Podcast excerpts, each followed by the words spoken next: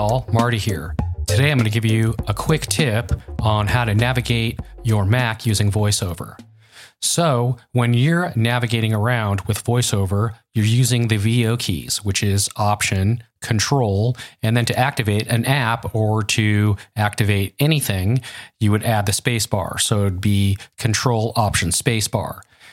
When you want to interact with something, say like you're on a web page and you need to interact, you would do Control, Option, Shift, and then down arrow or up arrow to uninteract or interact, depending on what it is you're trying to do. Definitely kind of a pain playing Twister with your fingers. Not always the easiest thing to do. So here's an easier way to do that. You can eliminate using Control and Option and replace that with the Caps Lock key. The Caps Lock key will do everything Control and Option does. So, for example, when you're navigating around, you hold down the Caps Lock key and then you use your arrows.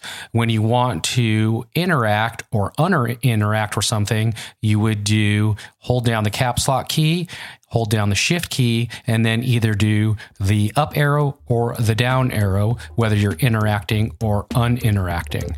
So much easier. Not playing Twister nearly as much with your fingers. So, hopefully, this helps make navigating the Mac with VoiceOver easier. And we'll see you next time.